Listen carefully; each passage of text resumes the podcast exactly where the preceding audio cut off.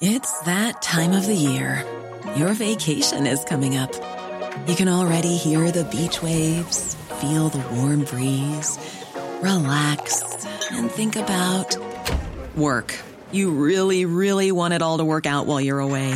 Monday.com gives you and the team that peace of mind. When all work is on one platform and everyone's in sync, things just flow wherever you are. Tap the banner to go to Monday.com. Hey, it's Ryan Reynolds, and I'm here with Keith, co star of my upcoming film, If, only in theaters, May 17th. Do you want to tell people the big news? All right, I'll do it. Sign up now and you'll get unlimited for $15 a month in six months of Paramount Plus Essential Plan on us. Mintmobile.com slash switch. Upfront payment of $45 equivalent to $15 per month. Unlimited over 40 gigabytes per month. Face lower speeds. Videos at 480p. Active Mint customers by 531.24 get six months of Paramount Plus Essential Plan. Auto renews after six months. Offer ends May 31st, 2024. Separate Paramount Plus registration required. Terms and conditions apply if rated PG. I'm Sandra, and I'm just the professional your small business was looking for. But you didn't hire me because you didn't use LinkedIn jobs. LinkedIn has professionals you can't find anywhere else, including those who aren't actively looking for a new job but might be open to the perfect role, like me.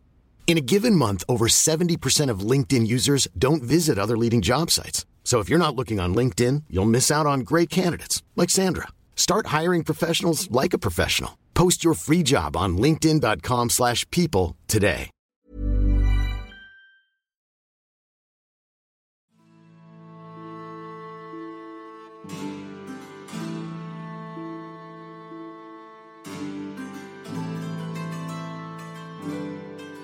سلام من مسعود فهیمی هستم و اینجا پادکست معجونه قسمت 29 معجون یه گوشیدنی خوشمزه است با طعم تاریخ. پادکستیه که تو هر قسمتش یه روایت تاریخی رو برای شما تعریف می‌کنم. سعی دارم به روایت ها دید علمی داشته باشم. تاریخ و تلفیقی و عجین شده با موضوعات مختلف براتون تعریف کنم. این اپیزود اردیبهشت 1401 منتشر میشه.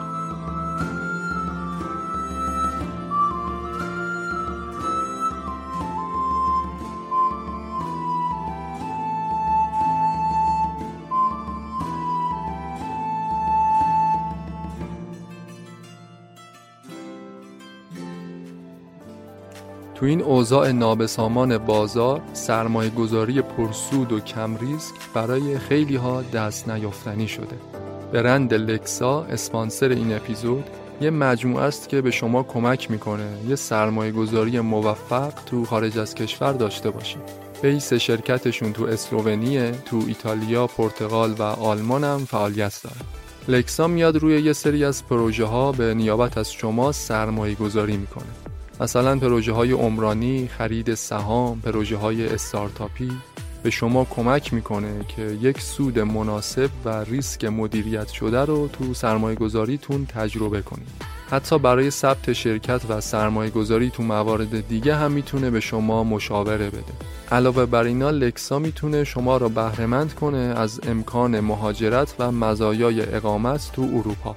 مثلا با حدود 100 هزار یورو می‌تونن اقامت اسلوونی یا با حدود 250 هزار یورو اقامت ایتالیا رو براتون فراهم کنن. اقامت و سرمایه گذاری توی کشورهای دیگه مثل آلمان هم می‌تونن فراهم کنن. البته پلنای مختلفی دارن که پیشنهاد می‌کنن برای مشاوره باهاشون تماس بگیرید. تو ایران دفتر نمایندگی و شرکت ثبت شده هم دارن. آدرس سایت و پیج اینستاگرام لکسا رو می‌ذارم در توضیحات اپیزود. اگه دنبال یه واسطه پر اطمینان برای سرمایه گذاری و اقامت تو خارج از کشور میگردی لکسا رو از دست ندید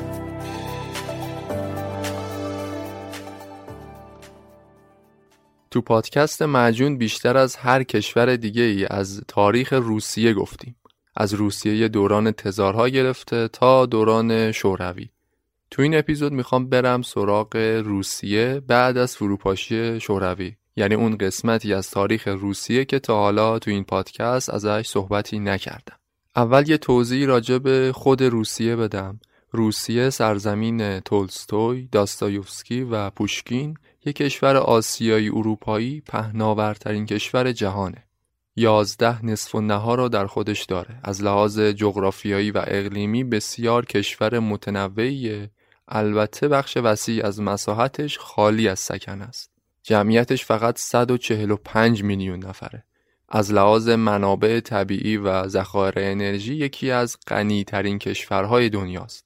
فقط گاز روسیه تا 170 سال دیگه هم می‌تونه استخراج بشه و تموم نمیشه. روسیه تو دهه 90 میلادی یعنی بعد از فروپاشی شوروی یکی از سیاه ترین دورانهای تاریخش رو گذروند. همونطور که می‌دونید و تو اپیزود هفتم هم گفتم اتحاد جماهیر شوروی در 26 دسامبر 1991 فرو پاشید. تقسیم شد به 15 جمهوری مختلف. جمهوری فدراتیو روسیه بزرگترین کشور مستقل شده از اتحاد شوروی بود. شخصی به نام بوریس یلتسین به عنوان اولین رئیس جمهور تاریخ روسیه به قدرت رسید. یلتسین همون کسی بود که تو روزهای منتهی به فروپاشی شوروی با کودتای حزب کمونیست مقابله کرد. موفق شد جلوی پیروزی این کودتا رو بگیره یعنی در واقع یکی از عوامل اصلی فروپاشی شوروی همین یلتسین بود. روسیه بعد از سقوط شوروی حداقل در ظاهر تغییرات زیادی داشت. اول از همه حزب کمونیست اتحاد شوروی منحل شد. روسیه که هفتاد سال سیستم تک حزبی رو تجربه کرده بود حالا دیگه احزاب مختلف داشت سر و کلشون پیدا می‌شد. پاکسازی های گسترده ای تو ارتش انجام شد. طبق مذاکرات بین یلتسین و رؤسای جمهور اوکراین و بلاروس قرار بر این بود که ارتش روسیه رو بین این جمهوری های مختلف تقسیم کنند. حالا دیگه تو روسیه کابینه دولت یلتسین بودن که باید کشور رو اداره می کردن. یلتسین اون اوایل محبوبیت خیلی زیادی داشت بین مردم اما رفته رفته از محبوبیتش کم شد چون که نتونست هیچ کدوم از وعده رو عملی کنه. مردم روسیه تو دهه هفتاد و هشتاد میلادی خیلی سختی کشیده بودن از لحاظ اقتصادی خیلی تو مزیقه بودن فکر می‌کردن که بعد از استقلال روسیه اوضاع براشون گل و بلبل میشه اما وضعیت بهتر نشد. یلتسین معروف بود به غربگرایی به ایجاد ساختارهای لیبرال تو روسیه. سالها بود که منابع و صنایع این کشور در اختیار دولت بود. اقتصاد کاملا متمرکز بود. اما یلتسین که روی کار اومد به سرعت شروع کرد به خصوصی سازی اقتصاد روسیه. بسیاری از سرمایه گذارهای خارجی وارد روسیه شدند. صنایع این کشور را با قیمتهای نازل از دولت خریدند. همین ابر سرمایدارایی که روسیه رو به تملک خودشون درآوردن در واقع چند تا گروه ثروتمند خاص بودند کسایی که به خاطر کنترلشون رو منابع مالی و صنعت روسیه تونستند به سرعت روی جریانات سیاسی کشور هم تأثیر بذارن روزنامه نگارهای روسی برای اولین بار برای توصیف این گروه های ثروتمند و بانفوذ از لغت اولیگارش استفاده کردند. اولیگارش همه چیز تو روسیه دست اولیگارش ها بود و البته هست. تمام جوانب زندگی تو روسیه از رسانه و اقتصاد و صنعت گرفته تا حتی سیاست خارجی تحت نفوذ و کنترل سیستم اولیگارشی در اومد. یعنی در واقع سیستم اقتصادی روسیه تو زمان یلتسین خصوصی شد اما نه اونجور که توی آمریکا و کشورهای لیبرال بود. فساد نهادینه شده تو دوران شوروی باعث شد یه سیستم نوینی به نام اولیگارشی برای هدایت اقتصاد و سیاست تو روسیه به وجود بیاد. البته بحث تحول اقتصادی روسیه بعد از شوروی بحث سنگینیه. اینجا نمی‌خوام واردش بشم فقط می‌خوام اشاره کنم به این که تو دوران یلتسین چه بلایی سر روسیه اومد.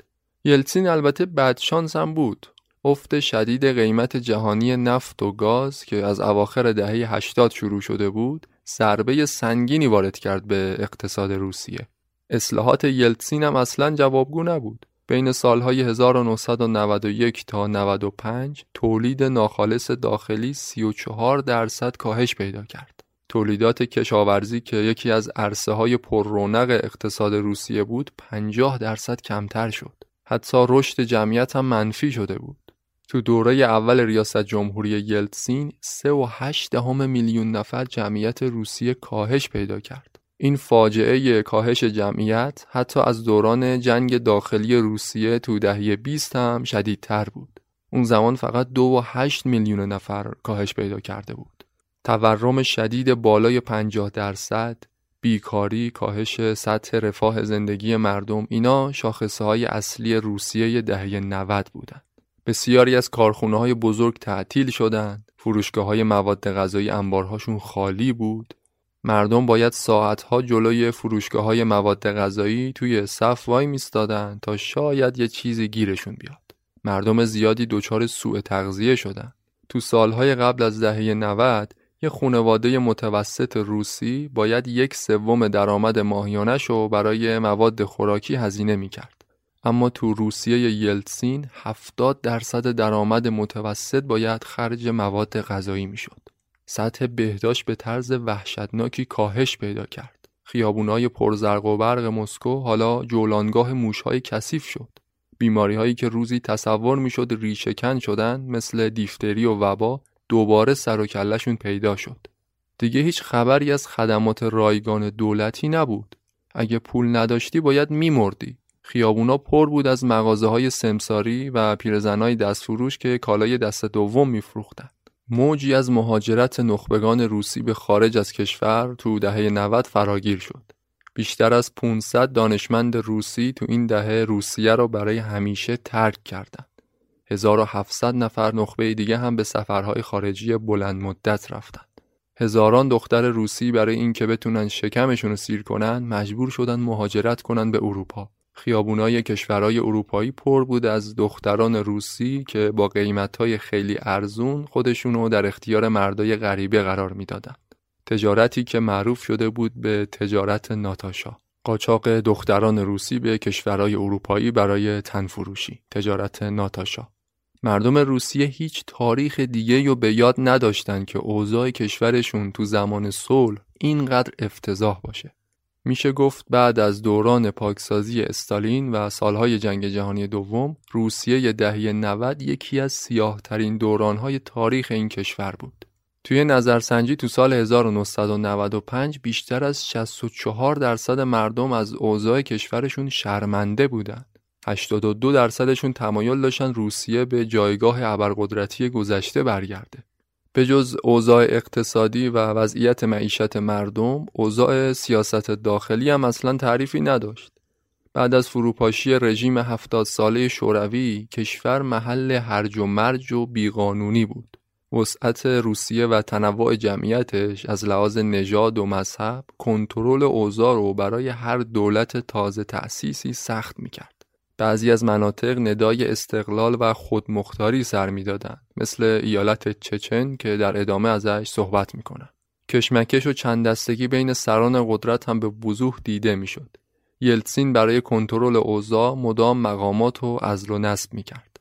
طی چندین مرحله مقامات ارتش و پاکسازی کرد. عمر کار یه نخست وزیر تو دولت یلتسین بیشتر از چند ماه نبود. جناح مخالفان یلتسین هم تو پارلمان و مناسب دیگه مدام براش مشکل درست می‌کردند.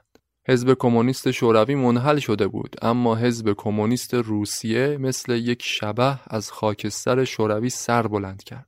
بزرگترین جناح مخالف دولت رو تو پارلمان روسیه حزب کمونیست تشکیل می‌داد.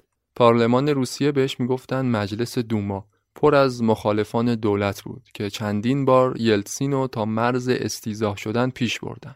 اختلاف بین دولت و پارلمان روسیه اونقدر بالا گرفت که تو سال 1993 یلتسین ساختمون مجلس رو به گلوله بست. در واقع یه شبه کودتا شکل گرفت و مجلس دوما موقتا منحل شد. ساختمون پارلمان روسیه همون جایی بود که یلتسین برای تقابل با کودتای حزب کمونیست تو سال 1991 اونجا پناه گرفته بود. اما حالا تو کمتر از دو سال بعد به دستور خود یلتسین این بار منحل شد. تانک های ارتش روسیه به دستور یلتسین یه فرمان معروفی بود به نام فرمان 1400. طبق این دستور ساختمان پارلمان رو گلوله بارون کردند. بعدش هم یلتسین قانون اساسی جدید و تو همون سال به رفراندوم گذاشت و به تصویب رسوند. کلا روسیه اون سالا پر از حوادث جور و جور بود.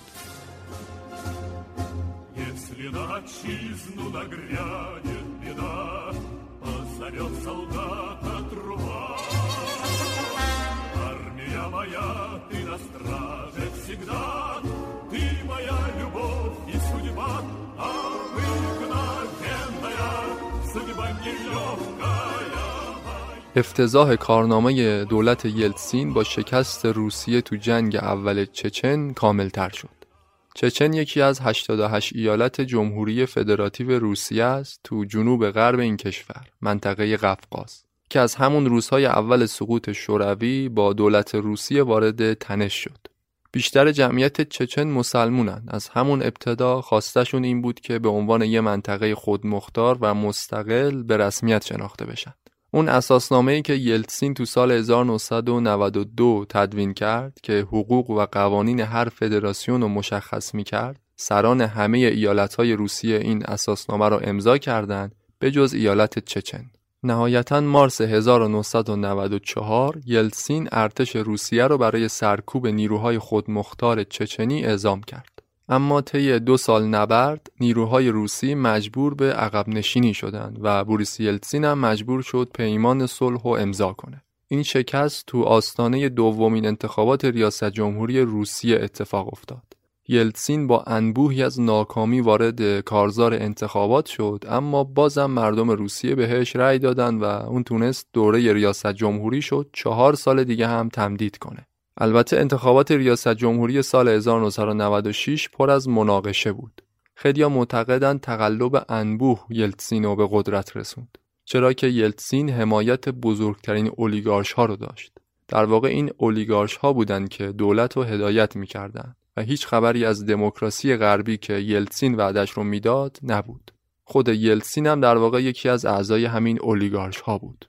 بگذریم تو دولت دوم یلتسین هم چیز زیادی تغییر نکرد. طبق همون آمارایی که چند دقیقه قبل توضیحش دادم دوران فلاکتبار روسیه تا انتهای دهه 90 همچنان ادامه پیدا کرد. وضعیت جسمی بوریس یلتسین هم زیاد تعریفی نداشت. کلا یلتسین از لحاظ شخصیتی خیلی آدم موجهی نبود. به خاطر اعتیاد شدیدش به الکل سلامتش اصلا تو وضعیت خوبی قرار نداشت. دکمه شلیک موشکهای هسته‌ای زیر دستان رئیس جمهوری بود که شدیداً به الکل وابسته بود. نهایتا 31 دسامبر 1999 یک روز قبل از اینکه هزاره دوم به پایان برسه و قبل از اینکه عمر طبیعی دولتش تموم بشه بوریس یلتسین اولین رئیس جمهور تاریخ روسیه از قدرت کنارگیری کرد تو سخنرانی استعفاش گفت اونچه که ساده می انگاشتیم بسیار سخت شد و متاسفانه بسیاری از آرزوها و وعده هامون محقق نشد. تاریخ یلتسین به همون جایگاه ناکامی میخائیل گورباچوف منتقل کرد. آخرین رهبر شوروی که اونم می‌خواست با اصلاحات اوضاع کشور رو بهتر کنه. اما هر دو ناموفق بودن معلوم نبود دوران مصیبت زده روسیه تا کی می‌خواد ادامه پیدا کنه. Thank you.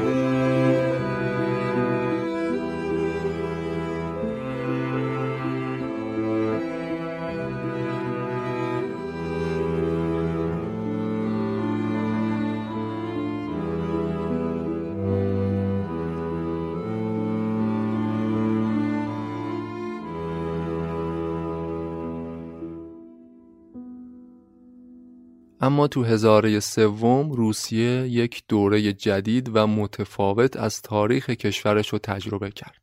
یلتسین بعد از خودش امور کشور رو به جانشینش سپرد. جانشین رئیس جمهور و نخست وزیر وقت، رئیس سابق سازمان امنیت فدرال روسیه و البته دومین رئیس جمهور تاریخ روسیه کسی نبود جز ولادیمیر پوتین. ولادیمیر ولادیمیروویچ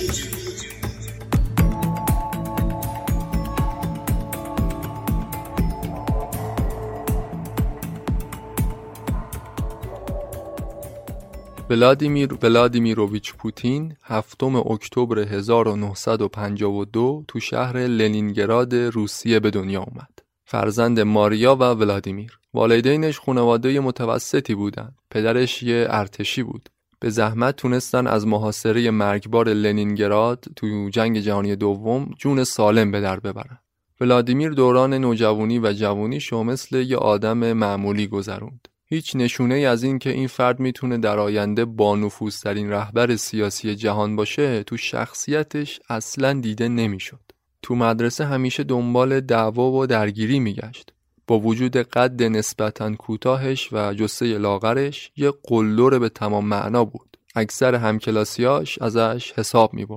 هوش و نبوغ ویژه‌ای تو مباحث درسی نداشت اما تو رشته های رزمی مثل جدو مهارت خاصی داشت. بعد وارد دانشگاه لنینگراد شد. رشته حقوق و تو این دانشگاه تحصیل کرد.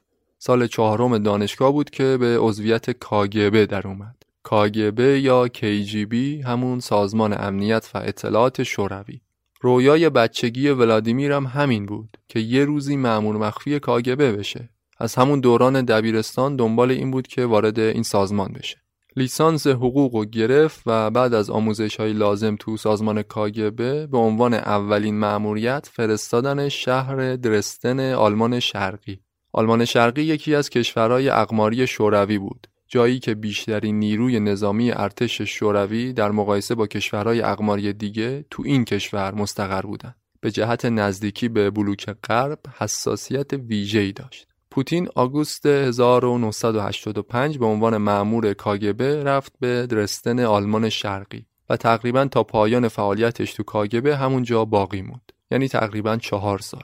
اونجا با اشتازی پلیس مخفی آلمان شرقی همکاری می‌کرد اما به هیچ عنوان نقشش محوری نبود. یه سری کارهای روتین اداری رو هر روز انجام می‌داد. افسر عالی رتبه محسوب نمی‌شد. تا اینکه دامنه اعتراضات مردم تمام شهرهای آلمان شرقی رو فرا گرفت. همون اعتراضاتی که در نهایت منجر شد به فروپاشی دیوار برلین و نهایتا ادغام شدن دو آلمان شرقی و غربی. در واقع پوتین نشونه های زوال شوروی رو با چشم خودش تو آلمان شرقی مشاهده کرد. می‌تونست به راحتی حدس بزنه این رژیم دیر یا زود فاتحش خونده است. دلش نمی‌خواست افسر امنیتی یک رژیم سقوط کرده باشه. برای همین استعفا داد از آلمان شرقی به همراه همسرش و دو تا دخترش فرار کرد و دوباره اومد به لنینگراد روسیه. کی دسامبر 1989 حالا پوتین یه افسر کاملا معمولی و جدا شده از کاگبه بود. بعد از بازگشتش به روسیه رفت و همون دانشگاهی که تحصیل می‌کرد اونجا مشغول به کار شد. بعد از اینکه کشور شوراها تجزیه شد، پوتین یه موقعیت خوب برای ارتقای شغلی پیدا کرد. یکی از اساتید دانشگاهش شهردال لنینگراد شده بود. لنینگراد که دیگه اون موقع بهش می‌گفتن سنت پترزبورگ. جناب شهردار یه منصب ویژه برای شاگردش پوتین در نظر گرفت. معاون امور روابط خارجی. پوتین هم با کمال میل این منصب رو قبول کرد. اونجا بود که دیگه زندگی پوتین چهل ساله مثل اوضاع روسیه کاملا متحول شد. تو این منصب مهم تونست با خیلی از مقامات عالی رتبه روسیه و مقامات خارجی ارتباط برقرار کنه. باهاشون زد و بند می‌کرد. در واقع پوتین به گروه اولیگارش های روسیه ملحق شد. همون اولیگارش هایی که حامی دولت یلتسین هم بودن. در مورد دوره‌ای که پوتین تو شهرداری سنت پترزبورگ مشغول بود، صحبت‌های زیادی میشه از اختلاس‌هایی که به کمک اولیگارش ها انجام می‌داد. میگن فقط تو یه مورد پوتین و دار و دستش یه محموله صادراتی 92 میلیون دلاری رو فروخته بودن، پولش هم به جیب زدن. اتهامی بود که البته هیچ وقت تو دادگاه ثابت نشد. رئیسش شهردار سنت پترزبورگ رو تونستن محکوم کنن اما خود پوتین هیچ وقت لو نرفت. ولادیمیر پوتین نبوغ ویژه‌ای داشت تو ارتباط برقرار کردن با آدمای بانفوذ. تو چشم مقامات کرملین مرد زیرکی بود که می‌تونست کارهای بزرگ و بی سر و صدا بدون اینکه سرنخی از خودش باقی بذاره انجام بده. برای همین پوتین رو وارد حلقه خودشون کردن. بعد از اینکه یلتسین مجلس رو به گلوله بست، خیلی از مخالفان دولت پاکسازی شدند. از مناسب خودشون ازل شدند. پوتین هم از این فرصت استفاده کرد و ذره ذره به حلقه افراد مورد اطمینان یلتسین نزدیک و نزدیکتر شد. به عنوان اولین منصب مهمش رئیس دفتر رئیس جمهور شده بود. تونست از خودش شروع نشون بده اعتماد یلتسین رو حسابی جلب کرد. بعد از چند تا تغییر منصب بالاخره یه جهش بزرگ کرد و یلتسین پوتین رو به عنوان رئیس سرویس امنیت فدرال روسیه یا همون FSB انتخاب کرد. معمور میان رده کاگبه حالا رئیس سازمان جایگزین کاگبه شده بود. جولای 1998 تو کسوت رئیس سازمان امنیت روسیه موفق شد خیلی از مخالفان یلتسین رو حذف کنه و از این طریق خیلی خیلی به یلتسین نزدیک شد. بیشتر از یک سوم کارکنان 6000 نفره FSB توسط پوتین پاکسازی شدند. در عوض با آدمایی که تو شهرداری سنت پترزبورگ باشون کار کرده بود بهشون اعتماد داشت اینا رو با افراد قدیمی جایگزین کرد. یلسین هم که دیگه همه جوره به پوتین اعتماد داشت. یه جورایی دیگه دست راست رئیس جمهور محسوب می‌شد. تو کمتر از یه سال پوتین به عنوان نخست وزیر جدید روسیه منصوب شد. عمر نخست وزیری تو روسیه خیلی ناچیز بود. وقتی پوتین نخست وزیر شد مردم فکر کردن اینم یه کسی مثل آدمای قبلی. یه چند ماهی میاد و بعدش هم اخراج میشه. اصلا به نظر نمی اومد نخست وزیر جدید همون کسیه که قرار آینده روسیه رو متحول کنه. یلتسین برای اینکه به همه ثابت کنه نخست وزیر جدیدش با بقیه فرق می‌کنه یه جایگاه جدید به پوتین اعطا کرد. مقام جانشین رئیس جمهور. یعنی اگه هر مشکلی برای یلتسین پیش می اومد بلافاصله پوتین جایگزینش می‌شد. اوضاع سلامتی یلتسین هم که اصلا مناسب نبود. اونجا دیگه پوتین واقعا به مرد قدرتمند کرملین تبدیل شد. ولادیمیر پوتین به هیچ وجه یه شخصیتی نبود که توی روند دموکراسی و شایسته سالاری رشد کرده باشه. مثلا از طریق تبلیغات و میتینگ های مختلف بتونه بین مردم طرفدار جمع کنه یواش یواش خودشو بکشه بالا. نه.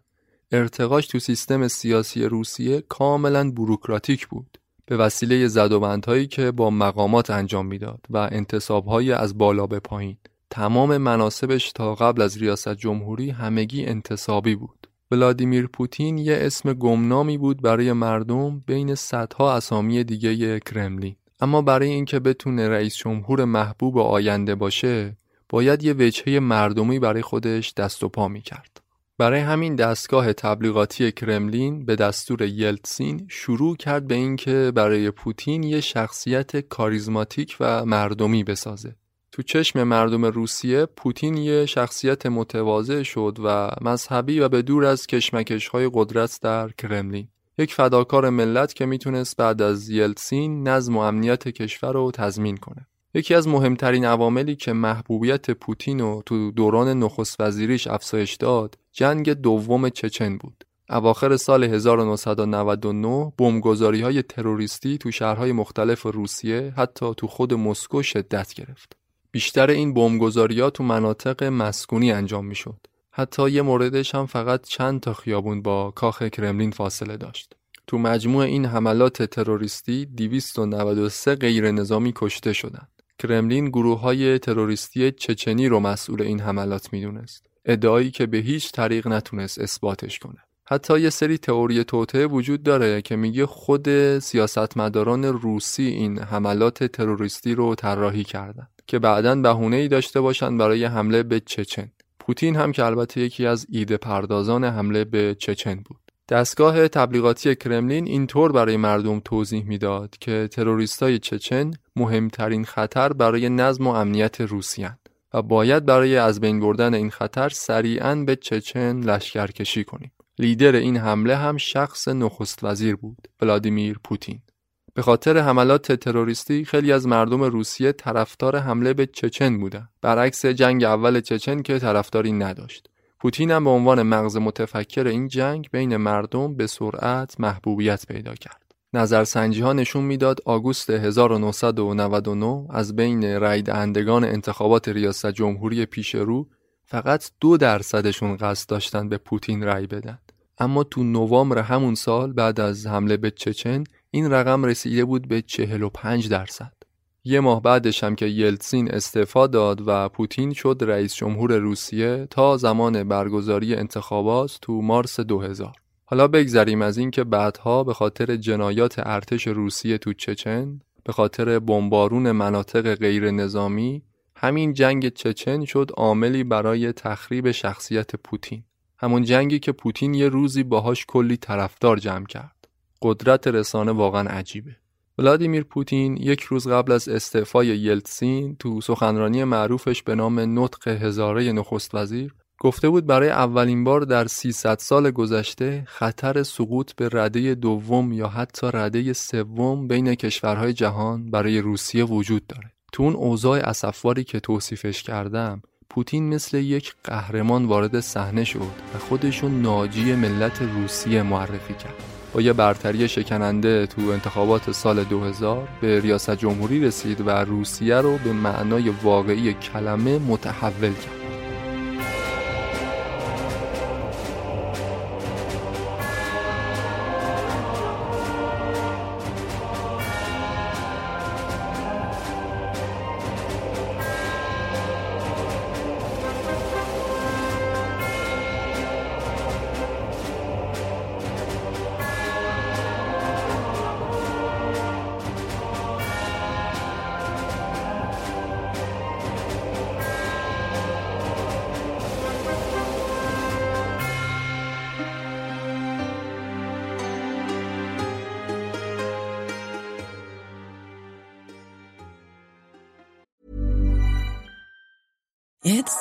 Time of the year.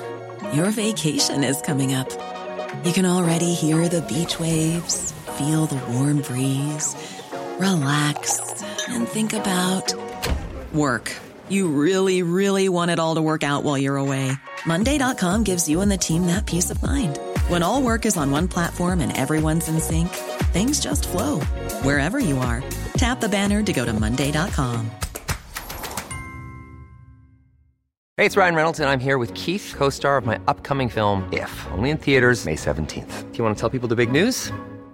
All right, I'll do it. Sign up now and you'll get unlimited for $15 a month in six months of Paramount Plus Essential Plan on us. Mintmobile.com slash switch. Upfront payment of $45 equivalent to $15 per month. Unlimited over 40 gigabytes per month. Face lower speeds. Videos at 480p. Active Mint customers by 531.24 get six months of Paramount Plus Essential Plan. Auto renews after six months. Offer ends May 31st, 2024. Separate Paramount Plus registration required. Terms and conditions apply if rated PG.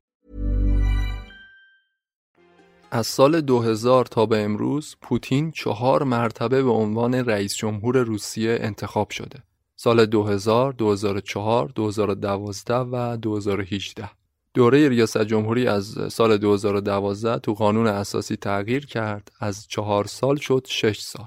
یعنی تو این 22 سال به جز دوره چهار ساله 18 سال پوتین رئیس جمهور روسیه بوده. تو اون چهار سال هم یعنی از 2008 تا 2012 یکی از رفقاش به نام دیمیتری مدودوف رئیس جمهور بود که در واقع دست نشانده پوتین محسوب می‌شد. خود پوتین بود که به عنوان نخست وزیر تو اون دوره چهار ساله هم کنترل کشور رو در اختیار داشت. تو همون سال اول به قدرت رسیدنش به عنوان رئیس جمهور یه حزبی رو تأسیس کرد به نام حزب روسیه متحد این حزب به عنوان حزب حامی پوتین امروز هم بزرگترین و قدرتمندترین حزب سیاسی روسیه است. البته رقابت احزاب تو روسیه زیاد معنایی نداره. رقابت اصلی بین همون اولیگارش هاست که توضیحشون دادم. الان هم که هنوز دو سال از عمر دولت چهارم پوتین باقی مونده تونست با یه رفراندوم قانون اساسی رو دوباره تغییر بده و عمر دولتش رو تا دو دوره دیگه همچنان تمدید کنه. یعنی اگه تو انتخابات بعدی پوتین بازم بخواد کاندید بشه تا سال 2036 می‌تونه رئیس جمهور روسیه باقی بمونه. اما تو این 22 سالی که از هزاره سوم میگذره روسیه پوتین آبستن حوادث و تغییرات بسیار زیادی بود. از معاملات مختلفش با اتحادیه اروپا و آمریکا گرفته تا درگیری نظامی با چچن، اوکراین، سوریه و حوادث دیگه. البته چیزی که از پوتین یه شخصیت متفاوت ساخت تحولات اقتصادی روسیه بود. مردم روسیه به این دلیل پوتین رو دوست دارن که تونسته کشور رو از روزهای فلاکتبار دوباره به روزهای اوج خودش برگردونه. به اعلام بانک جهانی روسیه تقریبا به یک انقلاب اقتصادی دست پیدا کرد. کابینه پوتین سیستم اخص مالیات رو اصلاح کرد، بخش خصوصی رو سازماندهی کرد، کنترل دولت رو روی صنعت نفت و گاز افزایش داد. در نهایت تونست یه روسیه متفاوت رو به دنیا نشون بده. البته برعکس یلتسین پوتین خوششانس هم بود. چرا که از اواخر دهه 90 قیمت جهانی سوخت تو بازارهای جهانی جهش زیادی کرد. کابینه پوتین هم تونست از این فرصت نهایت استفاده رو ببره تا اقتصاد کشور رو بازسازی کنه. تا سال 2008 اقتصاد روسیه از رتبه 23 در جهان به رتبه نهم رسیده بود. تولید ناخالص داخلی بیشتر از 6 برابر شد.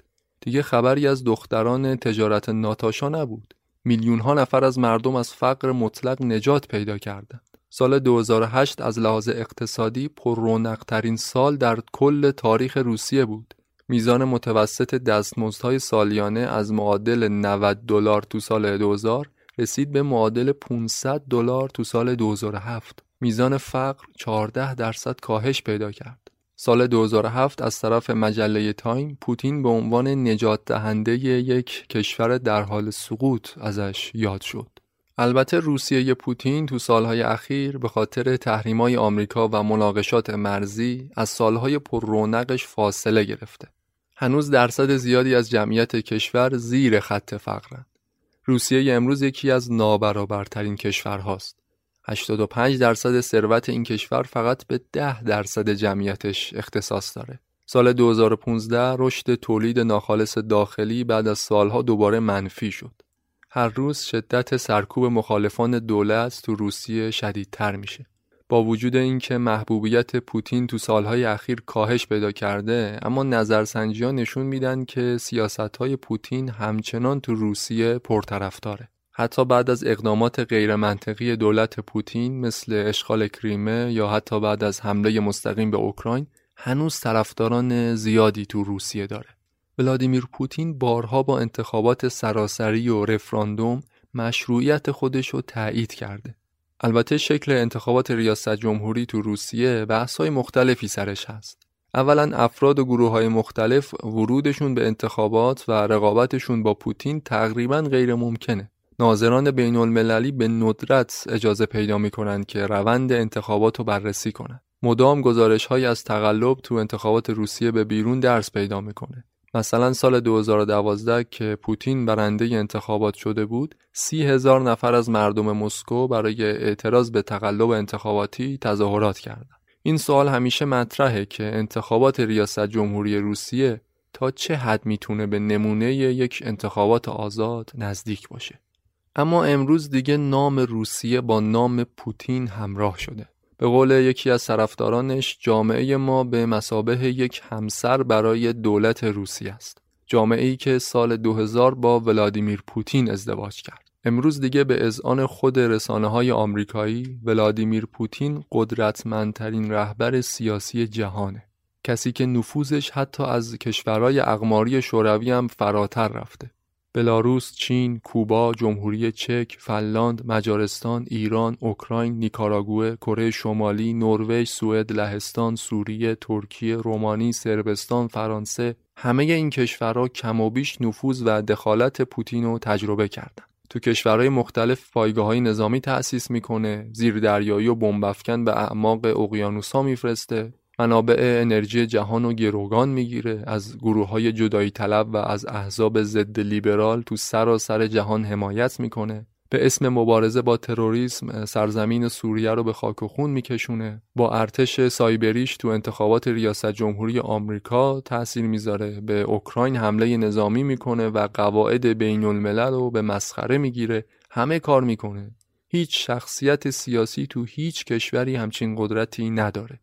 البته عاملی که روسیه پوتین رو به شکل امروزش درآورده فقط شخصیت خود پوتین نیست. مردم خود روسیه هم تأثیر گذارن مردمی که تو نظرسنجی سال 2016 بیشتر از 68 درصدشون اعلام کردند. از حملات هوایی ارتش روسیه علیه مواضع داعش تو سوریه حمایت می‌کنند. در صورتی که آمارها نشون می‌داد بیشتر از 90 درصد حملات روسیه تو خاک سوریه اصلا علیه مواضع داعش نبوده.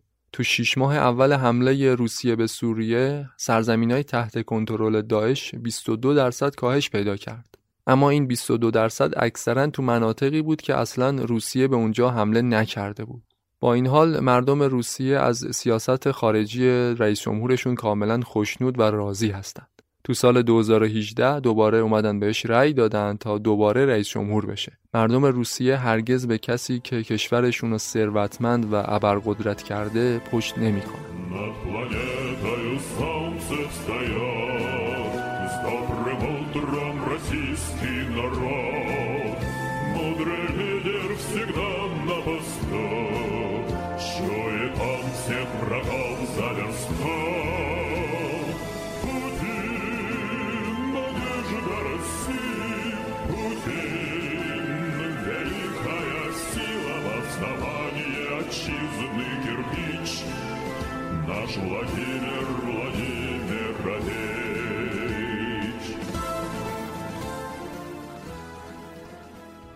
بحث های متفاوتی میشه در مورد روسیه پوتین مطرح کرد. مثلا اینکه از لحاظ اقتصادی دقیقا چه اتفاقی برای روسیه افتاد که به این شکل متحول شد یا اینکه اولیگارش های روس دقیقا چطور کار می‌کنند. سیاستگذاری های این کشور چطور انجام میشه. اما من اینجا می‌خوام ریشه های قدرت پوتین تو روسیه رو بررسی کنم. چی شد که یه آدم معمولی مثل پوتین به قولی که امروز ازش می‌بینیم تبدیل شده؟ چه سازوکارهایی وجود داره که روسیه پوتین رو به شکل امروزش درآورده. برای اینکه بدونیم پوتین چطوری داره تو روسیه قدرت نمایی می‌کنه باید بپردازیم به ایدئولوژی که پشت قدرتش نهفته شده. خیلی معتقدن رژیم روسیه امروز اصلا ایدئولوژی نداره. حکومت روسیه رو جزء حکومت‌های ایدئولوژیک نمی‌دونند جزء حکومت‌های توتالیتر نمی‌دونند مفهوم ایدئولوژی و توتالیتاریسم رو تو اپیزود 20 مفصل راجبش صحبت کردم. اینجا هم البته یه مقداری ازش میگم. ایدئولوژیک بودن یا نبودن حکومت ها البته کاملا نسبیه. حتی دموکراتیک ترین حکومت ها ممکنه درصدی ایدئولوژی داشته باشند اما در مورد حکومت روسیه این ایدئولوژی خیلی به چشم میاد. اول باید بدونیم ایدئولوژی چیه و اصلا حکومت ایدئولوژیک چه ویژگی هایی داره تا بعد برسیم به ایدئولوژی هایی که رژیم پوتین بر اساس اون شکل گرفته در مورد مفهوم ایدئولوژی تو اپیزود 20 هم گفتم ایدئولوژی یک نوع جهانبینی شبه علمیه. مجموعی از اندیشه ها و تفکرات بسیار عمیق و گسترده که می‌تونه به اهداف و تمام جوانب زندگی دسته بزرگی از انسانها جهت بده. اونجا موضوع صحبتمون بیشتر ایدئولوژی های قرن بیستم بود. اینجا که موضوع متفاوته لازمه یه مقدار عمیقتر راجبش توضیح بدم. ایدئولوژی های قرن 21 ممکنه به اندازه دوران هیتلر یا استالین فرموله شده یا مهرس شده نباشند اما به این معنی نیست که کم خطرند ایدئولوژی های امروز هم با عینیت سر و کار دارند با ارزش ها و بنیادهای فکری خیلی وسیعی از آدم ها شناخته میشن ایدئولوژی حکومت ها امروز دیگه فقط یه دستاویز نیست که برای هر کاری که دلشون خواست بهش مشروعیت بدن بلکه آدمای زیادی واقعا بهش باور دارن. مثلا مردم روسیه هم ممکنه به اندازه غربی ها به آزادی و رفاه اجتماعی تمایل داشته باشند. اما به خاطر هدف بزرگتر انتخاب می‌کنند که آزادی های خودشون رها کنند. انتخاب می‌کنند که تن به سرکوب بدن. در ایدئولوژی قرن 21 روسیه هر فردی خودش و عضوی از یک جامعه بزرگتر می‌دونه که در خدمت یه هدف بزرگتر قرار داره تعلق پذیری و پیشرفت کشور ورای آزادی های فردی قرار می‌گیره. روسیه در چشم روسها یک کشور خاصه با یه مأموریت خیلی بزرگ. عبارت روسیه مقدس شنیدنش تو خیابونای مسکو اجتناب ناپذیره. به قول دکوستین نویسنده فرانسوی باید روس بود تا در روسیه زیست. اما اون هدف بزرگه چیه؟ اون مأموریت بزرگی که مردم روسیه به خاطرش با خیلی از مسائل و کمبودها کنار میان اون چیه دقیقا؟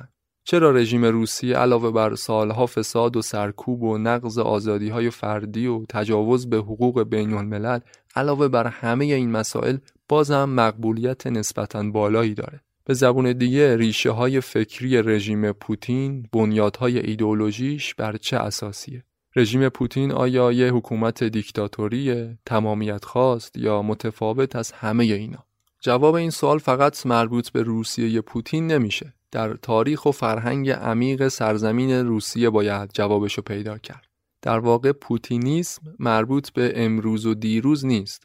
بسیار عمیقتر و ریشهیتر از این حرف هست. اینجا من می‌خوام معلفه های ایدئولوژی رژیم پوتین رو دستبندی کنم. اون ویژگی هایی که ایدئولوژی پوتین بر اساس اون شکل گرفته. اینجا می‌خوام دونه دونه مطرحش کنم.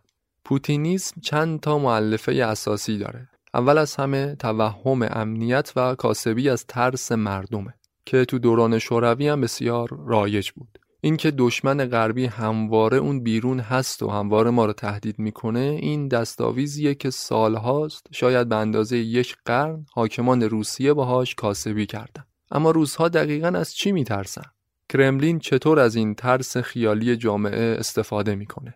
مردم روسیه میترسن از بازگشت به گذشته از اینکه اقتدار و عظمت کشور از بین بره کشور دچار هرج و مرج و عقب موندگی بشه. همونطور که تو دهه 90 اتفاق افتاد تو چشم روسها روسیه همواره باید یه کشور مقتدر یه ابرقدرت باقی بمونه از بین رفتن شکوه کشور اونقدر براشون جانگذازه که برای بقاش حاضرن هر جور اقدام غیر منطقی کرملین رو بپذیرن. حالا در مورد استثناگرایی روسها جلوتر توضیح میدم. تو انتهای دهه 90 هم ترس مردم از ناامنی بمبگذاری های تروریستی بود که پوتین از این ترس کاسبی کرد و به قدرت رسید. در واقع اونجور که دستگاه تبلیغاتی کرملین سالهاست تو رسانه های مختلف برای مردم جا انداخته به وسیله سیستم آموزشی و کلیسای ارتودکس دائما خطری داره اونا رو تهدید می‌کنه از این احساس خطر مردم نهایت سوء استفاده رو می‌بره از احساس ترس مردم از عدم ثبات کاسبی کرده که مردم رو قانع کنه برای از بین نرفتن این امنیت و ثبات به دامان یک حاکم مقتدر پناه بیارن. یه شخصیتی به مسابه پدر ملت که خیرخواه مردمه صلاح جامعه رو بهتر از خودشون تشخیص میده و روسیه رو به سمت امنیت و پیشرفت هدایت می‌کنه. فرهنگ روسی هم که کاملا مستعد پذیرش کیش شخصیت بوده و هست. کیش شخصیت به شکلهای مختلف تا به حال تو تاریخ روسیه ظهور کرده. از تزارهای روس گرفته تا لنین و استالین و رهبران شوروی. همیشه یه رهبر متعالی برای روسیه وجود داشته. بنابراین اونجور که برای مردم روسیه جا انداختن موفقیت نظام حاکم مترادف با موفقیت روسیه است. یا بهتر بگم پیروزی پوتین پیروزی روسیه است. پس هر کاری که پوتین به اسم حفاظت از ملت انجام میده رو منطقی و مفید می‌دونند البته اون حریم مقدسی که تزارها برای خودشون قائل بودن پوتین بهش اعتقادی نداره. یا اون آرمان انقلاب جهانی سوسیالیسم که بلشویک در زمان شوروی تبلیغ می‌کردن کاری بهش نداره. پوتینیسم چیزی تکامل یافته از همه اینا. بنابراین تو باور مردم روسیه حفظ ثبات و پیشرفت کشور فقط زیر سایه یه حاکم مقتدر حاصل میشه. این یکی از معلفه های اصلی رژیم پوتینه که بسیاری از مردم بهش باور دارن حکومت روسیه هم چه در زمان شوروی و چه قبل و بعدش با این روش با کاسبی از ترس مردم تونسته بارها ملت رو بسیج کنه و به اهدافش برسه. مثلا تو همین دوران پوتین به خودش این اجازه رو داد که به نام مسلحت مردم به اسم حفاظت از امنیت کشور خارج از قواعد ملی و بین المللی به کریمه حمله کنه با اوکراین وارد جنگ بشه و خیلی از مردم روسی هم از این اقدامش حمایت کردند چون این کار رو برای امنیت کشورشون ضروری می‌دونستند. مرکز سنجش افکار عمومی روسیه نتایج یه نظرسنجی رو منتشر کرد که نشون می‌داد 95 درصد مردم روسیه از اشغال نظامی کریمه رضایت داشتند. معلفه دیگه پوتینیسم وام گرفتن از نوستالژی شورویه. وقتی شوروی فرو پاشید روسیه کمونیست زده از لحاظ ایدئولوژی کاملا سردرگم بود. سالها این سردرگمی ادامه پیدا کرد. بحران هویت فردی باعث شد مردم روسیه خودشونو به حکومت جدید متعلق ندونند. از اون بر ناکامی های حکومت یلتسین باعث شد خیلی از مردم نسل قدیمی تر با سوز و آه از اقتدار دوران شوروی یاد کنند. خیلی از مردم خواهان بازگشت به دوران شوروی بودند. تو چنین شرایطی ولادیمیر پوتین خودش و رژیمش رو وارث اقتدار حکومت شوروی معرفی کرد. به هر حال پوتین خودش پرورش یافته همون سیستمه فروپاشی شوروی یک فاجعه ژئوپلیتیک بود. نقل قول معروفی از ولادیمیر پوتین تو یکی از سخنرانیاش تو سال 2005 پوتین همیشه تلاش کرده بسیاری از مؤلفه های دوران شوروی رو که مردم بهش افتخار می‌کردن و هنوزم افتخار می‌کنن اینا رو زنده نگه داره و توی فرایند تکاملی ایدئولوژی جدید ملت رو بازسازی کنه. جوری که برای جامعه یک هویت جدید خلق کرده. هویت و ایدئولوژی جدیدی که فقط پوست انداخته و خیلی متفاوت از ایدئولوژی قبلی نیست. این البته به این معنا نیست که حکومت پوتین سوسیالیست یا کمونیسته. بعضی از ویژگی های اتحاد شوروی رو هنوزم داره اما رژیم پوتین یک حکومت غیر سوسیالیسته با خیلی از آرمان های زمان شوروی خداحافظی کرده. ولی پروپاگاندا، ارعاب، سرکوب، غرب ستیزی، ملیگرایی افراطی، نظامیگری، ضدیت با فردگرایی همه این ویژگی هایی که تو اپیزود بیستم توضیحش دادم مشخصه های اصلی حکومت شوروی بود امروز هم در نظام روسیه به شدت دیده میشه. به خاطر همین حکومت روسیه برای تطهیر شوروی سابق برای اینکه یه تاریخ و نوستالژی پر افتخار داشته باشه گاهی دست می‌زنه به جعل روایت و جعل تاریخ. یعنی بسیاری از روایت های تاریخ شوروی رو که به نفعش نیست اینو بازنویسی شده و وارونه برای مردمش بیان می‌کنه. مثلا جنگ جهانی دوم به عنوان جنگ کبیر میهنی تو روسیه ازش یاد میشه. تاریخ شروع این جنگ رو همه می‌دونن. یکم سپتامبر 1939 زمانی که هیتلر به لهستان حمله کرد. اما تو کتاب های تاریخ مدارس روسیه تاریخ شروع جنگ و 22 جوان 1941 اعلام کرده. یعنی همون تاریخی که آلمان نازی به شوروی حمله کرد. یک سال و خورده قبلش رو نادیده می‌گیره. جزء جنگ جهانی دوم نمی‌دونه. چرا؟ چون دقیقا تو آغاز جنگ جهانی که هیتلر به لهستان حمله کرد شوروی هم به عنوان همپیمان آلمان از سمت شرق به لهستان حمله ور شد. تو تمام این مدت یک سال و خورده ای که هنوز آلمان به شوروی حمله نکرده بود شوروی چشمشو به تمام جنایات و زیاده خواهی نازی ها تو اروپا بسته بود. چون که با آلمان تو 1939 پیمان عدم تجاوز امضا کرده بودند. تازه وقتی که دود زیاده خواهی هیتلر به چشم شوروی هم رسید تازه اونجا اسمش شد جنگ کبیر میهنی و آلمان هم شد مجرم جنگی. فقط همین یه مورد هم نیست. خیلی دیگه از جنایاتی که حکومت شوروی در طول تاریخ مرتکب شده امروز تو روسیه اصلا نادیده میگیرنش. مثلا جنایت و پاکسازی هایی که تو اوکراین انجام شد یا کشتار 22 هزار اسیر لهستانی معروف به جنایت کاتین. خیلی از این نسل کشی ها حتی از جنایت نازی ها وسیع تر بود. اما کرملین نیاز داره نوستالژی شوروی رو به عنوان اساس مشروعیت رژیم خودش حفظ و تطهیر کنه.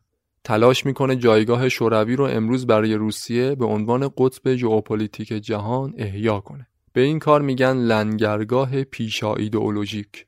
یعنی شالوده فکری پوتینیسم از مدتها قبل طراحی و تولید شده. امروز فقط با جعل یک سری روایتهای خاص و دستچینی شده ی تاریخ همون بنیادهای فکری قبلی رو باز تولید کردن.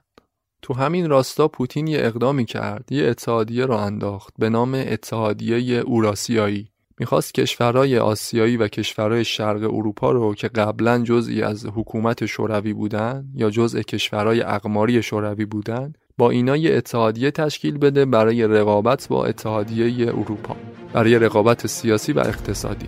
البته تو این مورد اصلا موفق نبوده و امروز می‌بینیم که خیلی از این کشورها یا عضو ناتو هستن یا خواستار اینن که به پیمان آتلانتیک شمالی یا همون ناتو ملحق بشن.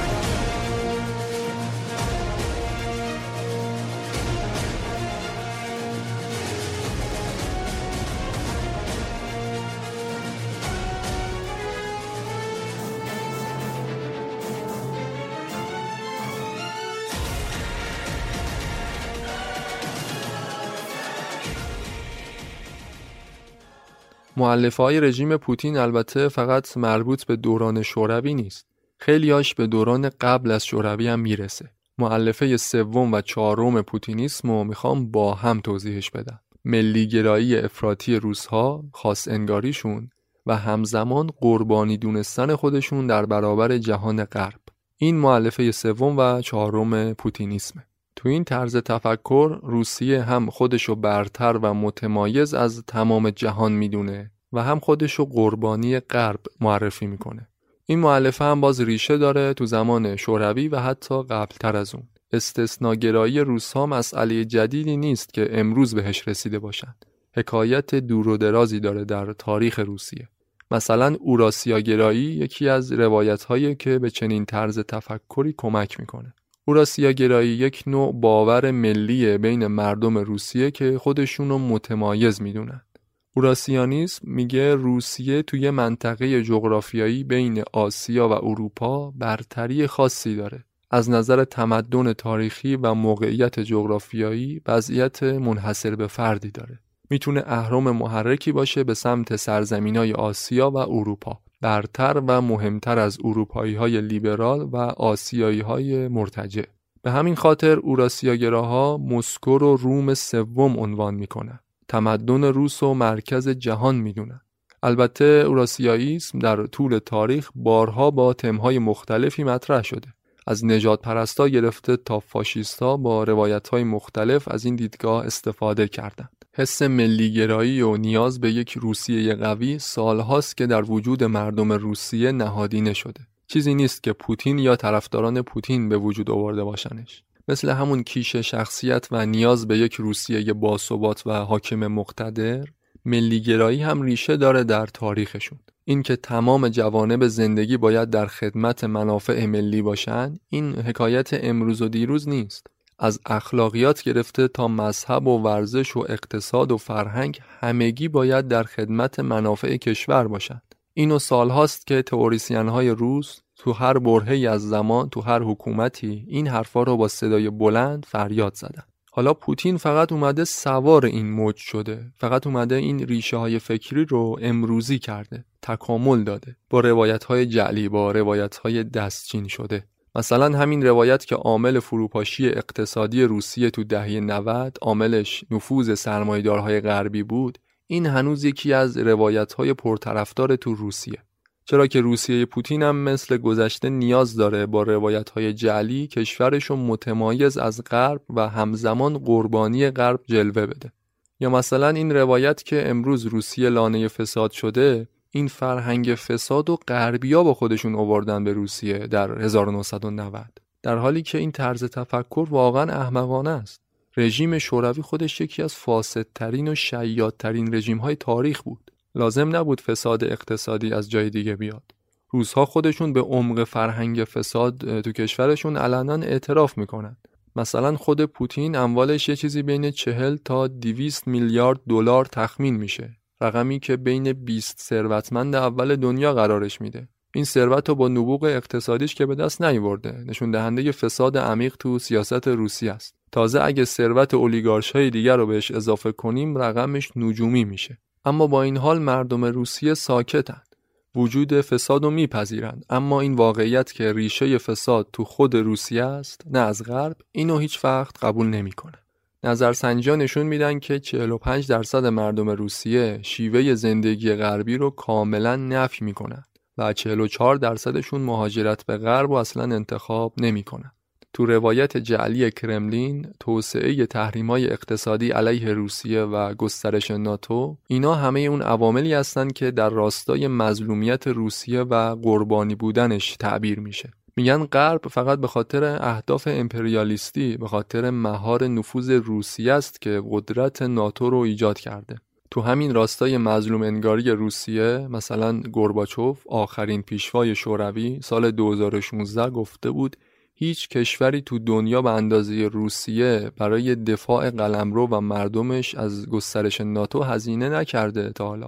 بار سنگین دفاع از مردم در برابر ناتو و در برابر تروریستای چچنی و فاشیستای اوکراینی رو هیچ کشوری به اندازه روسیه تجربه نکرده.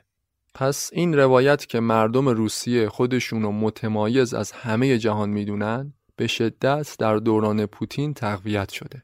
اینکه مردم و حکومت کشورشون رو یک کشور استثنایی می‌دونن. یک کشور با یه تمدن فرهنگ و تاریخ استثنایی که یه مأموریت بزرگ جهانی رو دنبال می‌کنه. برای حفظ اقتدارش اگر لازم باشه می‌تونه از قوانین بین المللی هم تخطی کنه. چنین روایتی خیلی شبیه به روایت نازی ها تو آلمان دهه سی.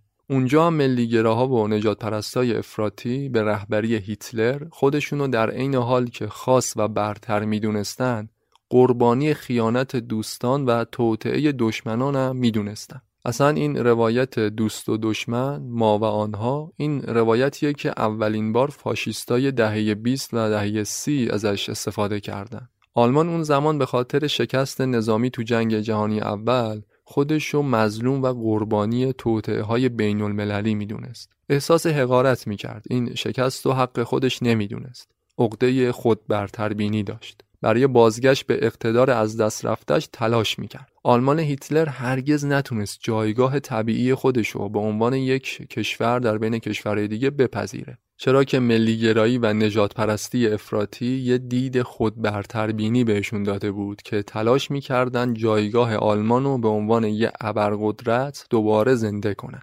دوباره بقیه کشورها رو به تسلط خودشون در بیارن شبیه چنین روایتی امروز هم در روسیه دیده میشه مثل آلمان شکست خورده تو جنگ روسیه هم به خاطر فروپاشی امپراتوری شوروی تجزیه قلمرو وسیع و نابودی اقتدار گذشته احساس حقارت می‌کرد. احساس می‌کرد مظلوم واقع شده و این حقش نیست.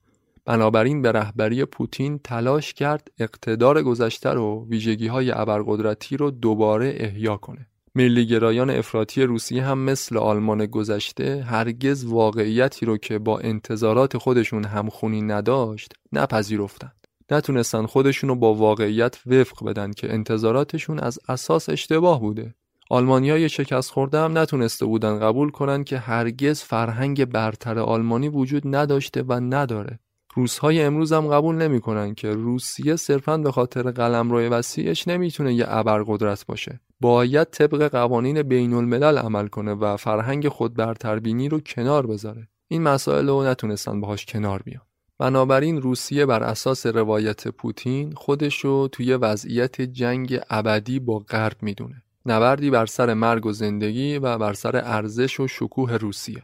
خودشو به عنوان هماورد و رقیب اصلی در برابر غرب خصوصا در برابر آمریکا معرفی می‌کنه. جالب اینجاست که سیاست های پوتین خودش باعث میشه که واکنش های منفی از سمت کشورهای غربی برانگیخته بشه. وقتی این تنش ها برانگیخته شد پوتین بازم ملت خودش رو بیشتر از قبل متقاعد می‌کنه که ببینید غربی ها با ما دشمنن و غرب یه تهدیده.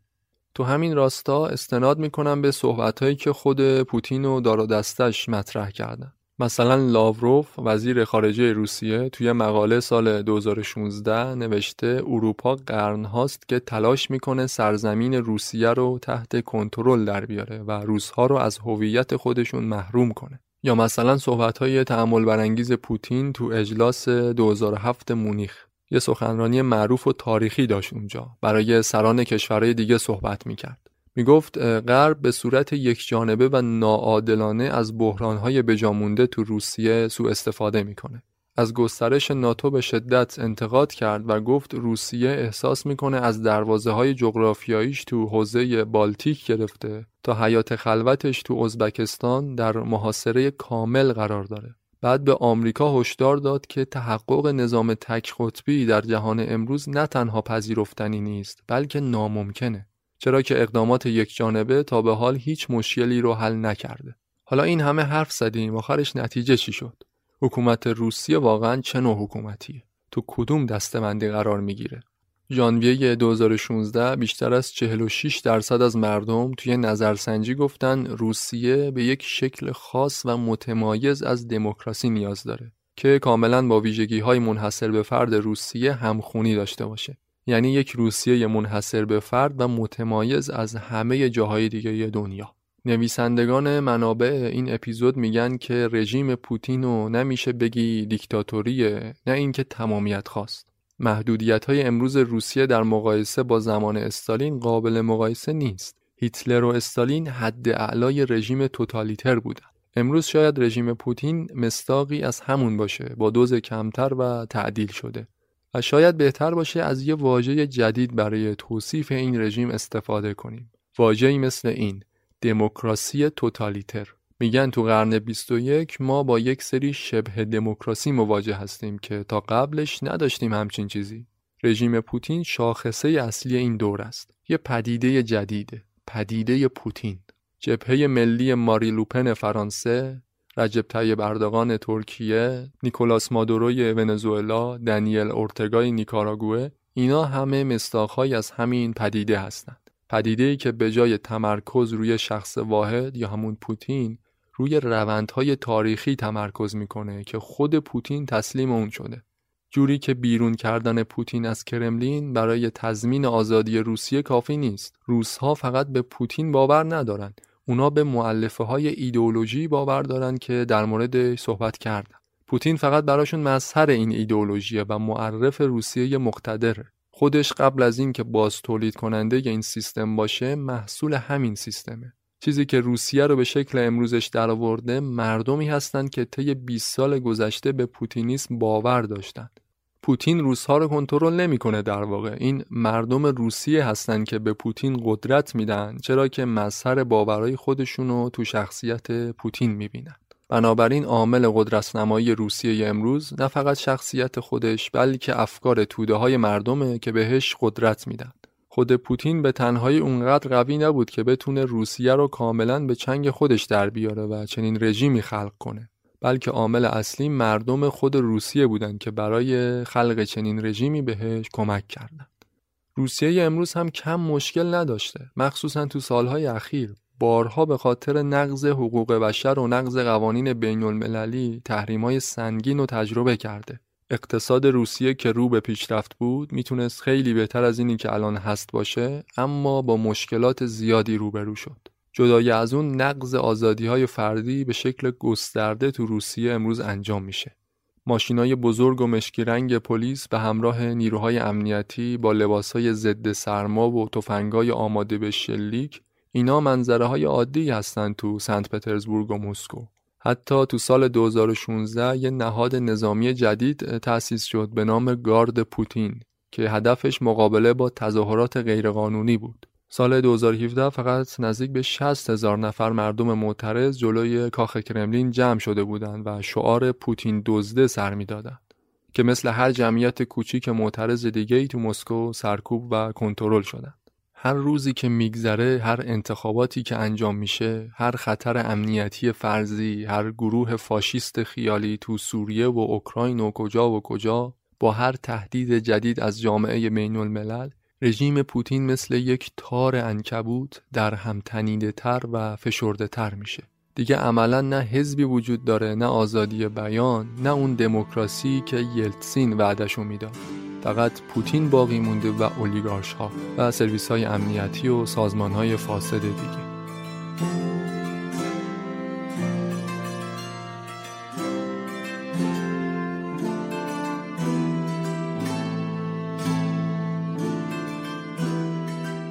اپیزود 29 پادکست معجون اینجا به اتمام رسید.